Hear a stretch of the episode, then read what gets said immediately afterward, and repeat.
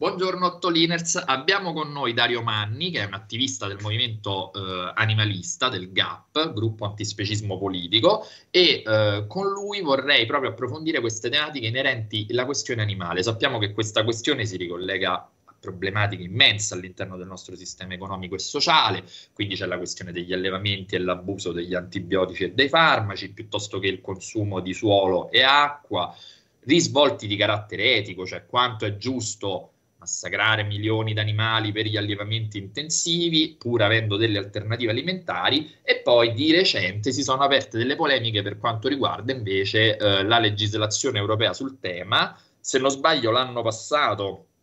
l'Unione Europea ha dato il via libera alla commercializzazione anche a fini alimentari di quella che chiamiamo la farina di grilli. In realtà penso sia più genericamente la farina di insetti o è specifico farina di grilli, Dario? No, no, è più generico è più generico, immaginavo, quindi insomma prodotti di origine mh, animale ma intesi come insetti e eh, questa legislazione ha aperto un grande dibattito nell'opinione pubblica tra i consumatori, tra i produttori. È una domanda complessa la tua, dipende da che punto di vista la guardiamo. Dal punto di vista meramente ambientale eh, può essere una risposta, certamente, perché i dati ci dicono che eh, è un'industria molto meno impattante, molto meno energivora e che ha bisogno di eh, molto meno terreno e risorse in generale rispetto all'attuale zootecnia. Eh, dal punto di vista della salute mh, c'è forse ancora qualche dubbio, del resto ce n'è sempre quando si tratta di prodotti nuovi, i cui effetti su lungo periodo eh, non sono stati ancora verificati, anche se questo è vero solo in parte perché il consumo di eh, insetti è diffuso in tante altre zone del mondo. È vero che in Europa eh, assumerebbe dei tratti molto diversi, assolutamente specifici, eh, o relativamente specifici almeno, perché eh, è un consumo, quello di insetti, che eh, conosce delle forme di industrializzazione anche altrove eh, però certamente qui arriverebbe specificamente in quella forma lì, quindi una produzione su scala industriale con tutti i suoi pro e i suoi contro. Eh, I sostenitori, per esempio, dicono eh, che eh, proprio la produzione industriale consentirebbe invece di eh, rispettare degli standard qualitativi molto importanti anche a livello sanitario e forse hanno anche ragione. Ehm, dal punto di vista etico eh, è ovviamente problematico e in ambito animalista e antispecista generalmente se ne ha un'opinione negativa perché eh, molti insetti, fra i quali appunto eh, molti di quelli che verrebbero utilizzati, i grilli per esempio, no? eh, si, eh, a cui si riduce la questione dicendo la farina di grilli, ehm, mostrano dei segni eh, che sono riferibili a forme di senzienza. Eh, quindi eh, sono animali che l'etologia ci dice sono in grado di provare dolore e eh, per cui da un punto di vista animalista o in generale interessato alla riduzione, potenzialmente alla eliminazione totale eh, del dolore e della sofferenza eh, negli altri animali e non solo, questo poi magari avremo modo di dirlo, in tutti gli animali, esseri umani compresi, eh, ecco, eh, questa non sembra una soluzione eh, che possa essere eh, altro se non qualcosa di passaggio. Ovviamente, per andare verso una conclusione alla, della risposta, è una soluzione di passaggio Uh, ma lo è davvero oppure una volta che questa industria si dovesse affermare poi eh, sarebbe lì per restare? E poi l'ultimo grande problema da un punto di vista marxista, socialista, genericamente anticapitalista è questa sarebbe un'industria capitalista come tante altre e dunque sarebbe retta non dalla necessità di rispondere a dei bisogni reali della popolazione, eh, ma eh, piuttosto dalla necessità dell'accumulazione e della valorizzazione di capitale e del profitto in generale. E, um, e, invece per quanto, perché poi l'altro argomento, diciamo, costola che si sviluppa da questo è quello della carne sintetica. Innanzitutto, eh, che cos'è la carne sintetica? E poi, eh, che idea anche, hai anche di questa, di questa tipologia di prodotto, se secondo te anche in questo caso siamo davanti a una risposta e se può essere una risposta al dilemma etico che ponevi riguardo alle farine di insetti. Sì, la carne mh, volgarmente chiamata sintetica, eh, che eh, scientificamente si chiama coltivata perché si ottiene appunto da una coltura cellulare ottenuta in laboratorio a partire da cellule animali che vengono prelevate all'animale potenzialmente senza ucciderlo. Questo è vero nel caso degli animali di eh, stazza più grande come i bovini, eh, non è vero, non è altrettanto vero nel caso dei pesci, per esempio. Eh, attualmente, perlomeno la tecnologia non è in grado di eh, effettuare questo tipo di prelievo senza sostanzialmente poi uccidere l'animale eh, da, cui, da, cui, le cellule vengono prelevate, però eh, con lo sviluppo eh, di, eh, questo, di, questo, prelievo sicuramente intanto avremo una diminuzione esponenziale del numero degli animali allevati e di conseguenza poi eh, uccisi eh, per, a, scopi, a scopi alimentari e di profitto, come accennavo prima, eh, e quindi eh, si tratta di mh, già una, uh, una, roba molto diversa rispetto alle farine di insetti varie. Eh, si tratta di una tecnologia a cui infatti il mondo animalista antispecista guarda decisamente con maggior favore, eh, a volte anche troppo, illudendosi forse un po' del fatto che eh, la soluzione alla, alla, questione animale possa venire interamente dalla tecnologia e da qualche sviluppo più o meno miracoloso. È vero, la tecnologia fa passi in avanti da gigante, eh, però anche qui eh, ci troviamo di fronte a, a, a, intanto al problema della natura capitalistica anche di questa, di questa azienda. Però eh, ecco, già si parla di un mondo diverso rispetto eh, a quello dell'industria, dell'industria della farina di insetti. Non a caso, e anche nel caso della carne coltivata, aggiungo eh, il risparmio in termini ambientali sarebbe evidentissimo. Eh, non a caso le destre e devo dire purtroppo anche alcune sinistre un po' più rossobrune eh, sono ostili nei confronti sia della carne coltivata che dell'ingresso della farina degli insetti eh, in, in, Europa. Eh, sono ostili perché difendono evidentemente gli interessi dei loro amici eh, grandi allevatori e delle associazioni di settore come Coldiretti che eh, guarda caso sono ostili anch'esse. Eh, no, infatti volevo arrivare a questo punto qua, nel senso appunto al di là de, dei grandi interessi, oggi tra, tra, l'altro appunto in queste settimane siamo in settimane di grandi no, mobilitazioni da parte no, del mondo agricolo, abbiamo visto in Germania, ma eh, nei mesi scorsi c'era stata l'Olanda, insomma abbiamo visto l'Est Europa, insomma, e, e, volevo capire, ora ovviamente ci sono anche i grandi gruppi di interesse, però anche, c'è anche l'economia reale, diciamo, di tutto questo mondo eh, imprenditoriale di, di, diciamo, diffuso eh, degli agricoltori e degli, allevatori, degli allevatori. Volevo capire un attimo eh, la tua posizione rispetto a questa dialettica qua tra, tra questi obiettivi, diciamo, Uh, tecnologici, ambientali, alimentari e anche etici e poi insomma la ciccia no, del conflitto uh, materiale tra i produttori. Ma guarda, intanto eh, i piccoli allevatori appunto in questo momento eh, hanno mh, molto da perdere, eh, onestamente parlando, nei confronti dell'introduzione eh, della carne e dei derivati della carne coltivati eh, e anche eh, dalla, dall'industria eh, della produzione di insetti, di, di, di di prodotti alimentari derivati dagli insetti. Questo è evidente perché eh, storicamente, costitutivamente, hanno una minore capacità di eh, reinventarsi, reimpiegarsi eh, sul mercato. Anche perché immagino siano no, tecnologie che richiedono una certa concentrazione di capitale, no? quindi una, alzano la, la, soglia d'ingresso.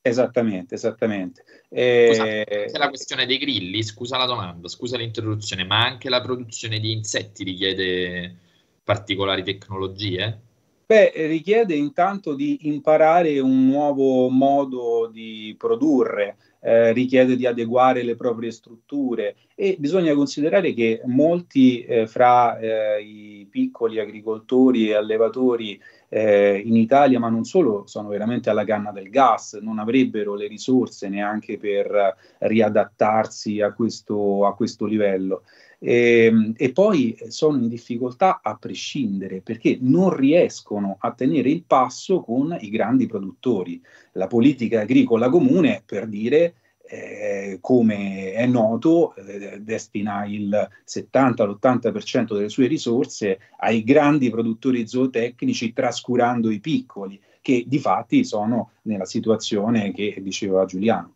Ehm, qui c'è uno dei punti eh, più eh, critici e chiaramente più anche interessanti no? sul quale eh, discutere, sul quale si confronta il mondo animalista e antispecista, cioè eh, siamo allora dalla parte dei piccoli agricoltori, allevatori, che vogliamo fare di queste realtà le risposte sono le più varie perché il uh, movimento per i diritti e la liberazione animale non è uno, non è unito, non la pensa tutto allo stesso modo. Io posso dire quello che pensiamo noi marxisti antispecisti, eh, di gruppo di antispecismo politico, ma in generale, insomma, questa è una prospettiva che esiste anche al di fuori dal, dall'Italia. È evidente che il tema del lavoro per noi sia centrale, è altrettanto evidente che cerchiamo di conciliarlo, di mediarlo con un'attenzione ai diritti fondamentali degli altri animali e quindi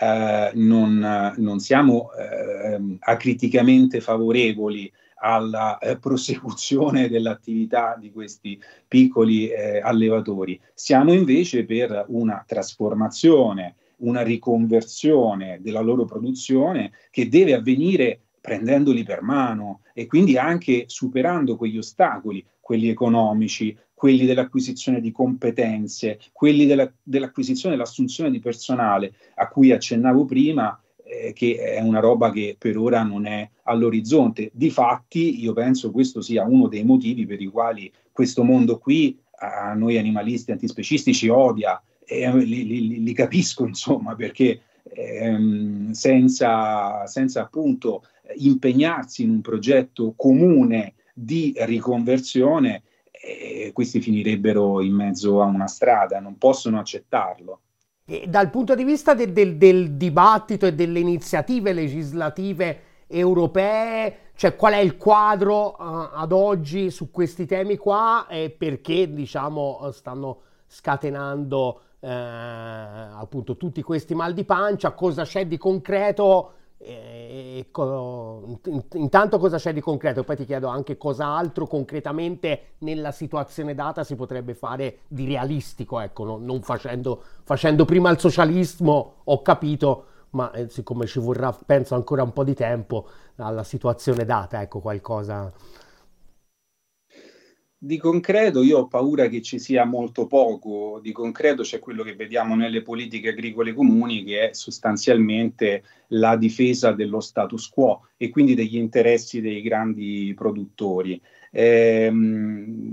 forse se qualcosa si muove eh, si muove sempre eh, nella loro direzione, eh, quindi magari eh, se qualcuno verrà aiutato a eh, riconvertire la propria produzione saranno, saranno, questi, non saranno certo i piccoli. Ehm, in generale eh, c'è un, un, quadro che è preoccupante perché ehm, la zootecnia non è ancora considerata come invece le organizzazioni tipo la IPCC, ma anche la FAO ci dicono che è, eh, come uno dei settori maggiormente responsabili di emissioni di gas climalteranti e quindi poi implicato nella, nella crisi climatica. In Olanda, per esempio, nei Paesi Bassi, eh, dove delle forze politiche hanno eh, appunto ehm, provato a incentivare un processo di riconversione che però è stato giudicato e per certi aspetti lo era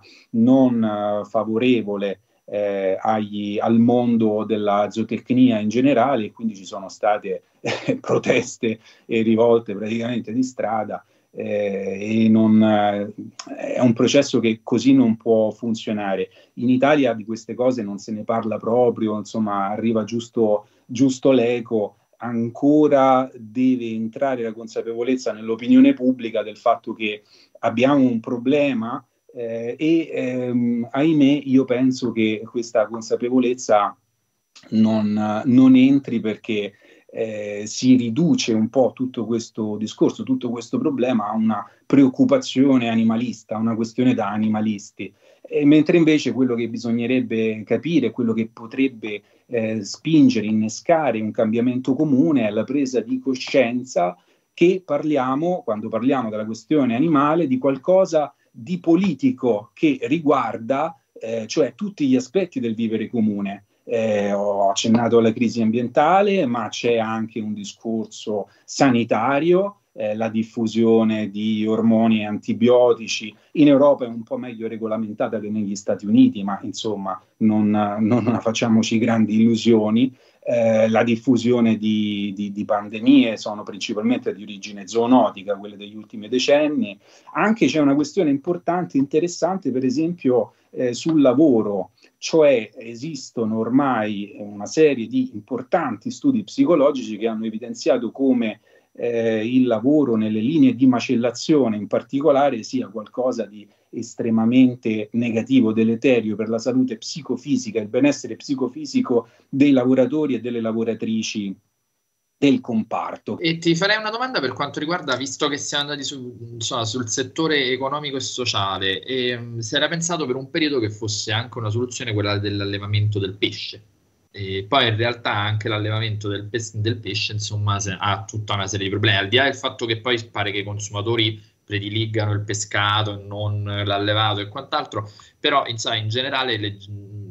mi è sembrato di capire che il problema fosse che in realtà il pesce pescato viene poi, cioè il pesce di allevamento viene alimentato con il pescato e riempito di antibiotici, quindi ti inquini il mare e riproponi quei problemi che stavi dicendo. E voi cosa pensate di questa? Eh, se, l'allevamento può essere una soluzione?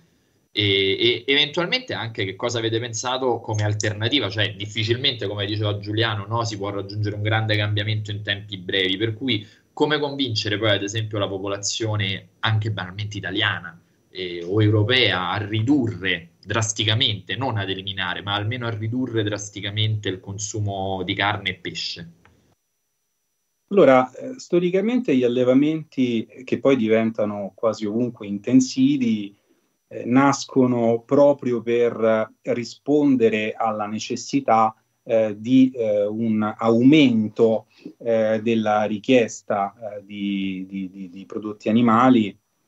un aumento più o meno guidato, su questo magari ci, ci torno, eh, non un aumento così spontaneo, del resto nel modo di produzione capitalistico eh, non c'è mai una domanda immediata, ma è sempre mediata dalle necessità eh, del, di profitto della, della classe dominante. E, ehm, ma, eh, e, e, sicuramente, eh, ad esempio, gli allevamenti intensivi richiedono molto meno spazio rispetto agli allevamenti estensivi, agli allevamenti a pascolo e quindi ehm, implicano una razionalizzazione, una efficientizzazione della produzione. Oggi sono la forma più, ehm, più, più utilizzata, più presente. Eh, il pescato rappresenta una eh, percentuale molto inferiore rispetto all'allevato. Eh, quando, ecco, eh, spesso noi antispecisti sentiamo eh, dirci ma io eh, acquisto soltanto la carne del contadino oppure appunto il pesce pescato in, nell'oceano eh, in realtà ecco, di prodotti del genere se ne trovano pochi e se ne trovano a un costo molto superiore rispetto alle capacità medie di spesa. Il più, davvero il più della produzione del consumo è quello che proviene dagli allevamenti e gli allevamenti, anche quelli di pesce, rappresentano un problema enorme a livello ambientale, sanitario e anche etico. Eh, probabilmente vi sarà capitato di vedere qualche servizio, insomma, su eh, questi mega eh, allevamenti eh, dei salmoni, per esempio, spesso ne girano, no? Eh, si vedono questi animali che sono ehm, intanto ehm, costretti in spazi molto piccoli rispetto al loro numero e quindi vivono in condizioni etologicamente non adatte a nessun tipo di benessere. Eh, ma poi vengono costantemente bombardati appunto di farmaci per evitare che il tasso di mortalità, che comunque è alto, eh, può variare, ma può raggiungere addirittura la doppia cifra, ehm, eh, diventi troppo alto, si innalzi troppo e quindi costituisca poi una,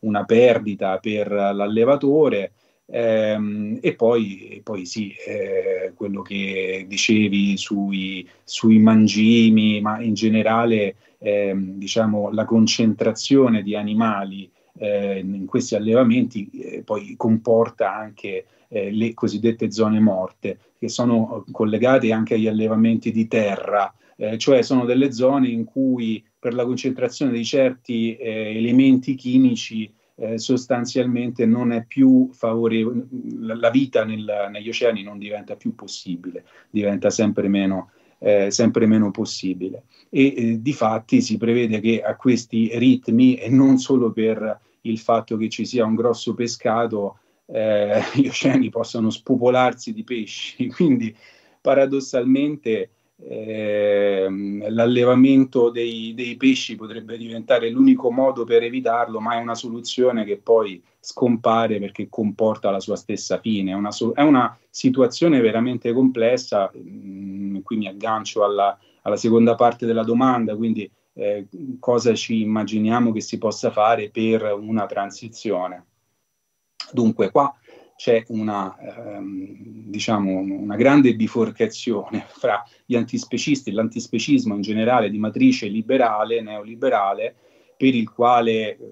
quello che occorre fare è sostanzialmente convincere l'opinione pubblica, cambiare le diete di Tizio, di Caio e quindi anche l'attivismo animalista spesso si concentra su questo, no? Go vegan e il problema è risolto, facciamo vedere più documentari. Eh,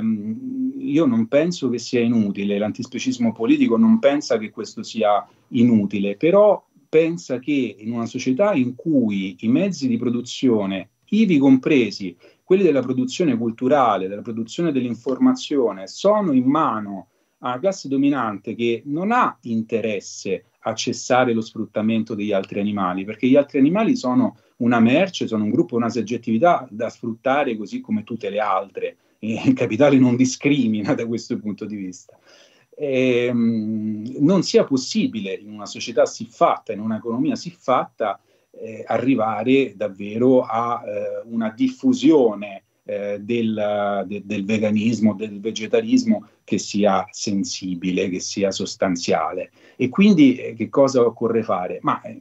per carità, intanto sfruttare le, eh, le, possibilità, le contraddizioni che il capitale stesso crea, eh, che abbiamo a disposizione. Prima abbiamo parlato di carne coltivata, eh, ecco, quella può essere una soluzione, la diffusione di prodotti plant-based, gli hamburger vegetali, eh, no? tanto per dire, o i latti vegetali, quella può essere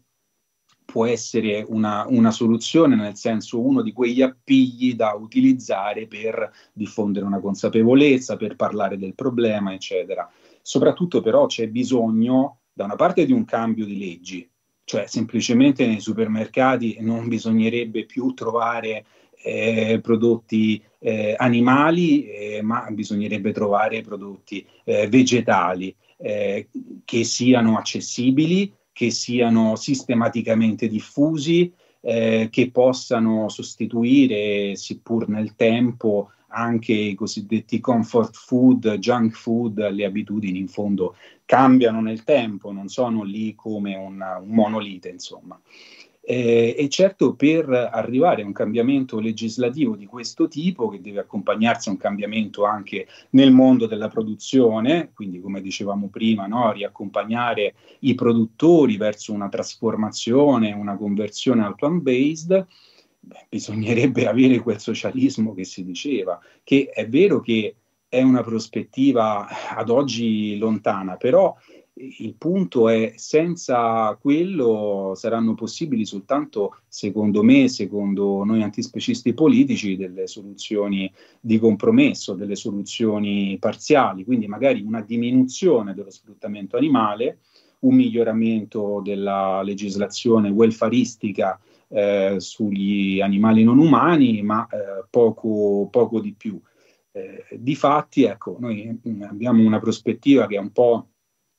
un po' devo dire, eh, minoritaria nel mondo del, della liberazione animale. Eh, noi pensiamo che il, il primo obiettivo eh, degli antispecisti dovrebbe essere quello della costituzione del soggetto rivoluzionario, quindi partecipare alla costruzione del soggetto rivoluzionario, all'organizzazione della classe lavoratrice che possa tornare ad autodeterminarsi, eh, cosa che attualmente non fa e eh, la stessa ehm, eh, la stessa produzione, lo stesso consumo, la stessa abitudine nei confronti dei prodotti animali, delle diete basate su prodotti animali derivati, eccetera, oggi è più che altro subita. Eh, non è consapevolmente agita. La maggior parte della popolazione che vegana non è, che vegetariana non è, non è che abbia deciso consapevolmente di,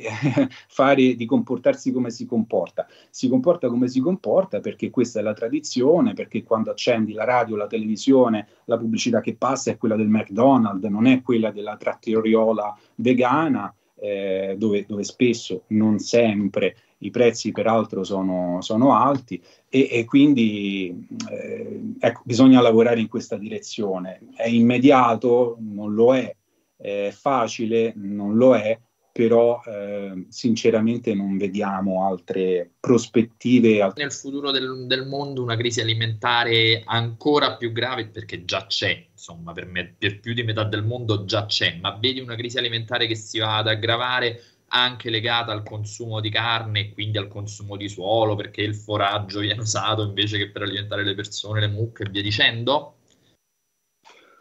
Eh, mi sembra eh, una prospettiva realistica. Prima accennavo alle previsioni delle organizzazioni scientifiche sugli oceani svuotati di pesci nel 2070. Se questa non è una, una crisi alimentare, non so cosa possa esserlo. Eh, oppure un altro esempio, noi eh, come Italia, ma ovviamente non solo l'Italia, importiamo moltissime carni dal, dal Brasile, dal Sud America, quelle vengono allevate eh, dove un tempo sorgeva la foresta amazzonica, in terreni che peraltro non sono adatti all'allevamento del bestiame, che infatti eh, cosa succede? Dopo un po' diventano sterili e quindi c'è bisogno di spostarli eh, sempre più eh, dentro la, la, foresta stessa, abbattendo ulteriori ettari di foresta. Ehm, le risorse del pianeta, dicono gli studi, eh, sarebbero sufficienti eh, anche per 10 miliardi di persone. E questo non è un invito a moltiplicarsi, eh, è un problema anche quello numerico, però sarebbero sufficienti, ci dicono gli studi. Certo, non se mangiamo tutti come gli americani eh, medi, eh, ma neanche come, come, gli italiani tante volte con tutte le differenze di classe di ceto che ci sono, eh, ma noi abbiamo un consumo pro capite eh, di, di, di, di, carne che sta eh, sui 70 kg annui e oltre. Senti, abbiamo parlato, cioè, hai parlato tanto di antispecismo. A questo punto, se ti va di inquadrare un po' il focus e di spiegare ai nostri spettatori che cos'è l'antispecismo. Dunque, sostanzialmente il termine eh, nasce mh, verso la metà degli anni 70 del secolo scorso ad opera eh, di due studiosi, Richard Ryder e Peter Singer. Lui ha scritto un testo molto famoso eh, e che è stato eh, un po' la, la, la, non dico la Bibbia, ma insomma una guida per il movimento di liberazione animale che si chiama Animal Liberation, appunto, dove eh, sostanzialmente oltre a analizzare la eh, situazione eh, degli animali negli allevamenti, nei laboratori di sperimentazione, nell'industria zootecnica, dell'abbigliamento, eccetera, dei macelli, ehm, ha analizzato da un punto di vista proprio filosofico il, eh, il tipo di discriminazione eh, che secondo lui eh, subiscono gli animali non umani e l'ha chiamato specismo, cioè una discriminazione basata sulla differenza di specie. C'è una continuità voluta eh, con i termini eh, sessismo, razzismo. Singer dice sostanzialmente se noi andiamo a analizzare quali sono i motivi per i quali gli altri animali vengono generalmente considerati di meno a livello morale rispetto agli animali umani, agli esseri umani, perché gli viene attribuito meno diritti, ehm, tutti i motivi a cui possiamo pensare in realtà non sono moralmente rilevanti. Per esempio lui dice l'intelligenza, gli altri animali sono meno intelligenti, oppure pensiamo in termini marxisti, non sono capaci di organizzarsi, non sono capaci di diventare classe per sé. È verissimo, ma eh, ci sono, risponde Singer, anche animali umani che non sono intelligenti eh, e, e, non sono capaci di organizzarsi eh, o sostanzialmente non arrivano a farlo. Per esempio, i bambini fino ai 5 anni di età non hanno ancora sviluppato, eh, ci dice la, la, la, psicologia, ci dicono le neuroscienze, ehm, una coscienza, una consapevolezza eh, una cognizione in generale paragonabile a quelle di alcuni animali, soprattutto mammiferi adulti, animali non umani. Oppure pensiamo alle persone eh, in, uh, che sono in condizioni di coma o che hanno dei deficit cognitivi, che hanno subito dei danni cerebrali. Ecco, anche in quel caso noi parliamo di persone che non hanno le caratteristiche che generalmente noi riteniamo invece importanti per attribuire diritti e considerazione morale, eh, eppure non ci sogneremmo mai di eh, non considerarli moralmente o di togliergli i diritti fondamentali. E allora Singer dice, eh, e, e, con questo appunto lui eh, poi eh, definisce l'antispecismo come l'opposizione allo specismo. Ehm, la considerazione morale e i diritti dovrebbero essere riconosciuti agli altri animali perché il tratto comune e l'unico davvero importante in, in, questo, in questa questione è quello della senzienza. Cioè, per dirla come il filosofo Jeremy Bentham, l'importante non è se sanno ragionare, ma se sanno soffrire, se sentono. E gli altri animali eh, sicuramente sentono, questo è un dato che l'etologia poi ci ha confermato negli ultimi, eh, negli ultimi decenni, eh, ma insomma c'erano pochi dubbi a riguardo, forse gli ultimi veramente seri erano quelli di Cartesio che pensava che se tu andavi a fare una vivisezione a un altro animale e quello urlava era una reazione meccanica di un congegno no? che non funzionava bene o a cui avevi toccato un tasto. Eh, no, è evidente che invece abbiano la possibilità, abbiano la capacità di sentire, quindi di provare dolore, sofferenza e anche gioia, piacere e poi eh, ecco, l'antispecismo dopo, dopo Singer è stato arricchito di tanti altri contributi.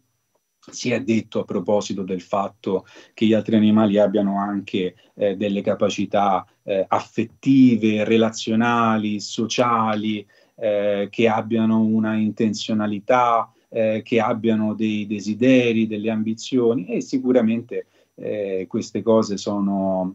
sono vere, sono fondate. Quindi la domanda è, prima ehm, accennavi a questo anche tu Gabriele, se abbiamo la possibilità di eh, rinnovare la nostra relazione con il resto dell'animalità, trasformandola in senso eh, più non violento, più solidaristico, eh, perché non farlo? Ecco, quindi lo scopo dell'antispecismo è quello di proprio arrivare a una società in cui tutti gli animali, anche ovviamente quelli umani, vengano eh, rispettati, gli vengano riconosciuti dei diritti. Poi devo dire, e qui mh, mm, concludo, il discorso sarebbe lunghissimo ovviamente, ehm, l'antispecismo degli inizi, quello di Singer in particolare a cui ho fatto riferimento, sconta un po' la sua matrice liberale, anche Bentham eh, la condivideva, no? Eh, i diritti di questo tipo di antispecismo rischiano di restare un po' sulla carta, rischiano di restare un po' formali. Singer pensava appunto di poter eh, andare verso una società antispecista eh, banalizzo un po', semplifico, eh, ma pensava di farlo convincendo le altre persone eh, del fatto che lo specismo fosse una forma di pregiudizio o di ideologia e che quindi in realtà bisognava eh, smettere di essere specisti. Ecco, ehm, forme successive di antispecismo, successive riflessioni, compresa quella del, dell'antispecismo politico, invece eh, hanno, eh, hanno, poi cercato di intendere eh, la, la, discriminazione specista come eh, funzionale rispetto allo sfruttamento degli altri animali e quindi eh, hanno teorizzato, per esempio, mh, Marco Maurizi, filosofo antispecista italiano, anche parte del collettivo gruppo di antispecismo politico, hanno teorizzato che noi eh, discriminiamo gli altri animali perché li sfruttiamo e non il contrario, cioè la discriminazione è utile allo sfruttamento di questi animali. Più noi riusciamo, questo vale anche per gli umani se ci pensiamo, eh, più noi riusciamo a deumanizzare, a deindividualizzare, a togliere valore eh, morale, rispettabilità, per così, dignità per meglio dire, al, al, prossimo e più possiamo comportarci come vogliamo con, con lui. E eh, l'industria eh, zootecnica e, eh, e, tutta l'industria dello sfruttamento animale. Sulla base appunto di questa impostazione qua eh, filosofica generale, no? Eh, una domanda proprio su, su urgenza e attualità dell'antispecismo, nel senso ovviamente viviamo in una fase storica piuttosto convulsa dove l'animale essere umano, insomma, c'ha già parecchi cazzi per conto suo, quanto in questo contesto qua, questa battaglia qua, diciamo, rischia di essere appunto una roba di sì, mo mi devo occupare pure eh, de, de, del maiale e della pecora, no? Inve- oppure quanto invece è intrecciata in qualche modo. Intanto questo che ehm, abbiamo accennato alla questione ambientale, abbiamo accennato alla questione sanitaria, abbiamo accennato alla questione lavorativa parlando dei lavoratori dei macelli. Quindi è chiaro che eh, la liberazione animale come fatto politico eh, abbia a che fare, abbia una relazione, abbia delle ricadute eh, che coinvolgono anche noi esseri umani. Poi, mh, ecco, mh, io eh, se dovessi rispondere alla domanda eh, ma perché eh, noi dovremmo occuparci anche eh, del, del, dello specismo e dello sfruttamento animale in generale, direi per lo stesso motivo per cui dovremmo occuparci anche della liberazione delle donne, eh, cioè sia perché eh, riusciamo così a non dividere il fronte, la classe lavoratrice, di cui fanno parte anche gli animalisti e gli antispecisti. Eh? Io sono un, un, un insegnante precario, eh, sostanzialmente disoccupato come insegnante precario, e non, insomma non sono un, un, ricco milionario e come me ce ne sono, ce ne sono molti altri. Quindi sia perché riusciamo a non dividere il fronte della classe lavoratrice, a non offrire il fianco a, alla, alla classe borghese, alla classe dominante che invece vuole dividerci, e sia perché eh, magari eh, è giusto di per sé. Mi rendo conto di fare un discorso che eh, rischia di eh, cadere nel moralismo eh, quando parlo di giustizia di per sé, però è un po' il passaggio fra la ragione strumentale mh, mm, che criticava già Max Horkheimer eh, per dire e la ragione oggettiva e integrale che invece dovrebbe farci chiedere oltre a eh, si può fare anche, eh, ma è giusto farlo, dovremmo farlo, eh, il perché, insomma, oltre che il come. Sempre nell'ambito della scuola di Francoforte delle riflessioni interessanti su questo sono state fatte da Adorno e eh, appunto Horkheimer eh, in dialettica dell'illuminismo quando hanno detto che noi come umanità ci costituiamo contro, come negazione del resto della natura, compresi gli altri animali. Cioè in che senso? C'era l'immagine di Ulisse che si fa legare all'albero della nave dai suoi compagni, eh, a cui fa mettere della cera nelle orecchie per non sentire il canto, il richiamo delle sirene, mentre lui lo sente, vuole sentirlo il canto delle sirene rappresenta eh, per Adorno e Horkheimer il richiamo dell'irrazionale, della natura, degli impulsi, però lui vuole sentirlo perché si sente irrimediabilmente attratto verso quella parte che è anche una parte di sé, è anche una parte della sua stessa umanità, non è qualcosa di totalmente alieno. L'animalità, cioè, è una parte dell'umanità, noi siamo animali. Eh, e ehm, rispetto a ehm, epoche precedenti, ci dicono Adorno e Horkheimer appunto, noi oggi avremmo la possibilità di recuperare quell'umanità, quell'animalità eh, nell'umanità, perché eh, non abbiamo più eh, oggettivamente, materialmente, la necessità di dominare il resto della natura eh, come l'abbiamo avuta in passato. Possiamo cioè trovare, dato l'avanzamento tecnologico, data l'accumulazione delle ricchezze che anche il capitalismo, come sappiamo, ha comportato, possiamo cioè trovare delle forme nuove di eh, comunione, per così dire, con il resto della natura e possiamo pervenire a eh, una liberazione che è anche una liberazione umana, cioè noi che cosa vogliamo fare con una rivoluzione socialista? Vogliamo l'emanci- l'emancipazione umana in, in, generale, integrale, e questa non può essere raggiunta, dicono Adorno e Horkheimer, se noi perdiamo quella parte di animalità, di naturalità che pure appunto è parte di noi. Nell'altro animale noi salviamo anche noi stessi e questa direi è la ragione filosofica per cui dovremmo interessarci anche dell'antispecismo. Non sono anni in cui si vedano chissà che battaglie animaliste, anche sui media eccetera. Una che si continua a vedere sempre è la battaglia contro il consumo di carne di cane in Cina. Cosa ne pensi? eh, beh, ovviamente sono d'accordo, però è una di quelle, ehm, di quelle battaglie che rischia di richiamare una, eh, ma, una mole di xenofobia che, che, fa paura, francamente. Difatti eh, è cavalcata dall'animalismo di destra eh, si trovano delle, de, de, delle, robe francamente agghiaccianti sul web su sti cinesi che compiono violenze e se mangiano i cani. È chiaro che è un campo minato, no? Perché eh, in Cina, fra l'altro... C'è, c'è dal punto di vista etolo, etio, etologico, sono talmente ignorante che non so nemmeno dire questa parola, una qualche possibilità di uh, distinzione eh, secondo qualche parametro, secondo qualche categoria tra animali da compagnia, quindi appunto che in qualche modo aggravano diciamo, il consumo di carne di cane rispetto alle altre specie che hai detto te, oppure appunto non, non c'è nessuno, cioè non c'è assolutamente nessun parametro secondo il quale si può in qualche modo catalogare e gerarchizzare eh, il mondo animale da questo punto di vista qua.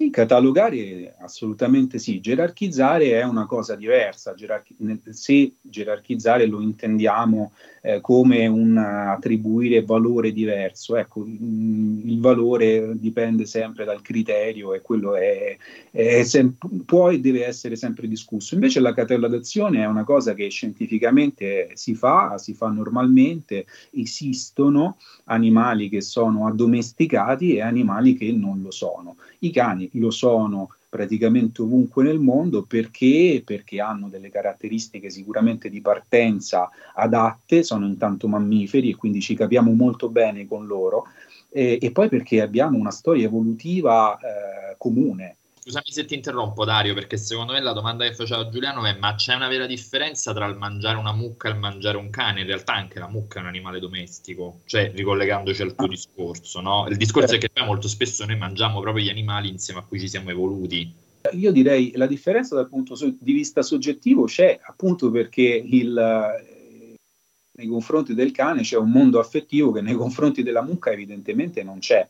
Da un punto di vista... Ehm, oggettivo, per così dire, se si può mai trovare un punto di vista oggettivo su qualcosa, eh, io prima ho fatto riferimento al criterio della senzienza. La mucca è senziente quanto un cane, quindi è, è capace di provare eh, dolore, sofferenza, gioia, piacere e di avere una volontà di vita evidentissima nei filmati che si vedono dai macelli dove le mucche cercano di scappare alla, alla macellazione, scalpitano. Eh, questo è un elemento comune fra la mucca e il cane. Quindi, se è vero che la senzienza è, non dico l'unico, ma un elemento importante di giudizio eh, per attribuire diritti, per la considerazione morale, beh, certo, le cose cambiano radicalmente. Non abbiamo noi occidentali, non che i cinesi non lo facciano, più eh, diritti eh,